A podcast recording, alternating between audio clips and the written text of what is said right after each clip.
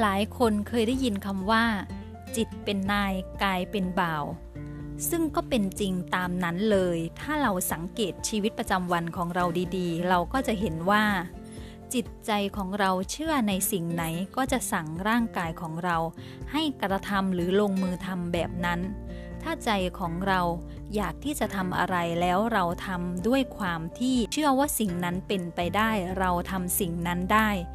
จิตใจก็จะพาร่างกายของเราไปเสาะแสวงหาหาหนทางหาวิธีการที่จะทำสิ่งนั้นๆ แต่ถ้าใจของเราไม่เชื่อจิตของเราไม่เชื่อว่าเราทำสิ่งนั้นสิ่งนี้ได้